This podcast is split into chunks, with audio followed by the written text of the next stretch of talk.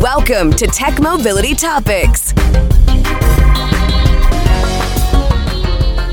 State Farm Insurance, the largest home insurer in the United States, recently announced that it stopped accepting home insurance applications in America's most populous state.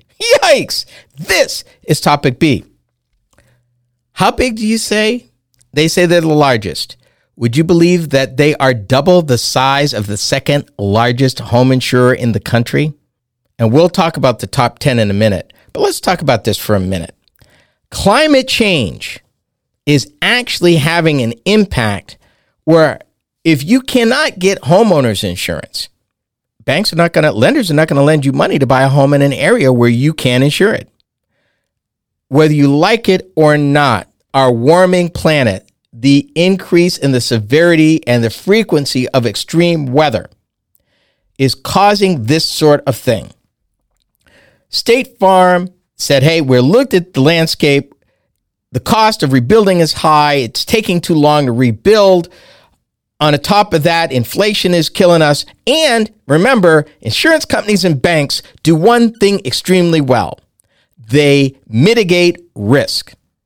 In State Farm's case, and you may not realize this about insurance companies, when insurance companies write a risk, whether it is a car insurance or home insurance or liability insurance, whatever insurance it is, there is a secondary wholesale industry behind it called reinsurance. And what that is, is that the insurance company that's facing the retail public further mitigates the risk. They can price it in so much, they further mitigate the risk by buying other insurance to protect them from the risk if the risk is greater than they anticipated.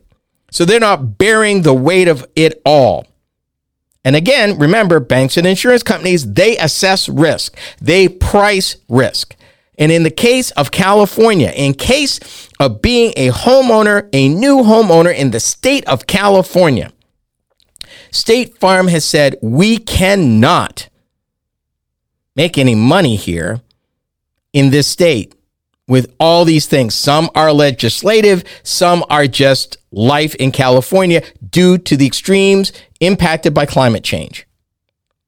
What does that do to you if there's an area of someplace in the country you always wanted to live, you found the perfect house, you want to buy the house. Banker says, fine, proof of insurance, because we need to make you carry insurance. And you get two choices. Either you can't get insurance, or the price they quoted was higher than your mortgage. Now what? It's going to force you to go somewhere else. Maybe tri- plan B, maybe even plan C. But this is where we're going now. They they state growing construction costs, increasing casta- uh, catastrophe exposure, and a difficult reinsurance market led to the decision. Things I just talked about. Now, if you currently have State Farm homeowners insurance currently in the state of California, they're going to service those, but I wonder aloud, how much longer will they underwrite it, or will they uh, seek to get out of the business by pricing their policies beyond the reach of people who can afford them? There's one or two ways to do it. State Farm on the surface is saying, you know what? We will continue to serve the policies we've already written. But they did not say at what price, at what cost, and at what point does the homeowner say, I can no longer afford this. And with State Farm being the largest by double compared to number two, twenty-four billion dollars in, in, in, in policies they carry. The number two is only twelve billion dollars, and everybody else is smaller than that in the top ten. If State Farm's not in the market, don't you think for one minute that those who still are are not going to significantly increase their premiums? Lack of competition, more monopoly, a place where they know they got you. And it's either you got to buy it because that's part of your loan covenant to the house you're buying. You got to have homeowners insurance. So what are you going to do? You know, when you look at a situation from a loan from an insurance company that says growing construction costs, which are outpacing general inflation, and all of these things, they said, now we take seriously our responsibility to manage risk. That's our whole business.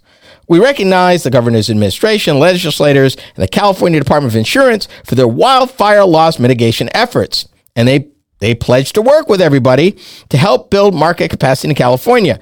But maybe they are pushing a rock up a hill because there's a lot of things beyond their control, beyond the legislators' control, that will allow an insurance company to write insurance, one, at a premium that is affordable, and two, provides a rate of return. Because after all, people, State Farm is a business. Good, good, good neighbor or not, it's a business. And if they can't make any money, that good neighbor ain't going to be there, no matter what Jake says. Sorry, that's just the way it is. Now, this doesn't impact, ironically enough, their auto insurance lines. This is just the homeowners insurance lines, so we're clear. But let's talk about who else is in this industry. Who else is in terms of size? And I'm going to go number two. I'm going to give you the top five, actually. Now, remember, I said State Farm. That in twenty twenty-two, they wrote twenty-four point four billion dollars in direct premiums. And that's only an eighteen percent market share. And they're number one. Number two, hmm, the good hands people, Allstate, twelve billion dollars. They're number two. State Farm, I mean, that's two Allstates for one State Farm, literally, or an Allstate and a half. No, two. Two, actually. Two. And they got nine percent of the market. Number three, Liberty Mutual. Again, this uh, Liberty Mutual is only uh, three-fourths the size of Allstate, and that's nine point seven billion dollars. And number five is Farmers Insurance. They're writing, they're coming in at eight point two five billion dollars. We've talked a lot about climate change. A lot of people have poo-pooed it. Ah, you know, yes, our planet has always had weather that changes and evolves. The problem with climate change, what it is doing, it's giving us more extreme weather more often. It is making the swings, the normal patterns in our weather worse. They call it a thousand-year flood for a reason. You're not supposed to get three or four of them in twenty years. It's a thousand-year flood, meaning you only get one in a thousand years. Yet there are parts of our country seeing these kinds of once-in-a-lifetime, once-in-a-century or a millennium losses more than once. And there's no easy answers. The question is, if you are an insurance company right now in California or Oregon or Washington or in the West, and we've talked about the extreme drought in the West, at what point do you say, I can't write any more policies? Or the price of the policies is so high that my policyholders can no longer carry them. And if that happens to you and you get a cancellation notice, what are you going to do if you can't buy insurance at any price? Is State Farm the beginning of the end of homeowners insurance in California? If the largest one can't make money and they've got the margins and they've got the field staff and they've got the way to mitigate risk, the smaller ones are going to be harder pressed to either raise premiums or get out. We'll see. And if California may be the bellwether for what's coming. Welcome to the financial risk associated with climate change. It's a real deal. And it's impacting people right now, not just in California, but around the country. This is a thing people are going to have to come to grips with. Can you afford to live where you want to? We are the Tech Mobility Show.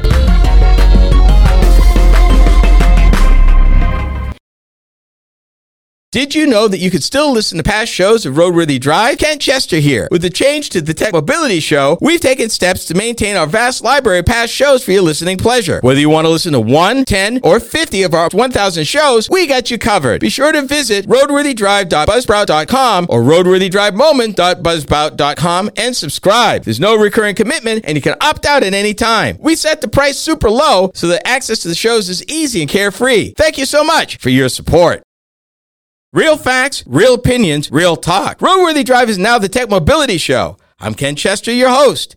Every week, I delve into the current trends and topics that impact you when it comes to mobility and technology. Things are changing fast, and I cover these topics in a way that's easy to understand. By tuning into the Tech Mobility Show, you can keep informed about the latest happenings with self-driving vehicles, auto finance, electric airplanes, and more. That's the Tech Mobility Show, heard each week on this very fine radio station. These days, everybody wants to be social, and we're no exception. Hi, I'm Ken Chester, host of the Tech Mobility Show. We get to share additional content that you won't find on the show. Facebook, Instagram, Twitter, and even TikTok. Yeah, we're there. You can find us at Tech Mobility Pod on Twitter and at the Tech Mobility Show everywhere else. Check us out and be sure to follow us.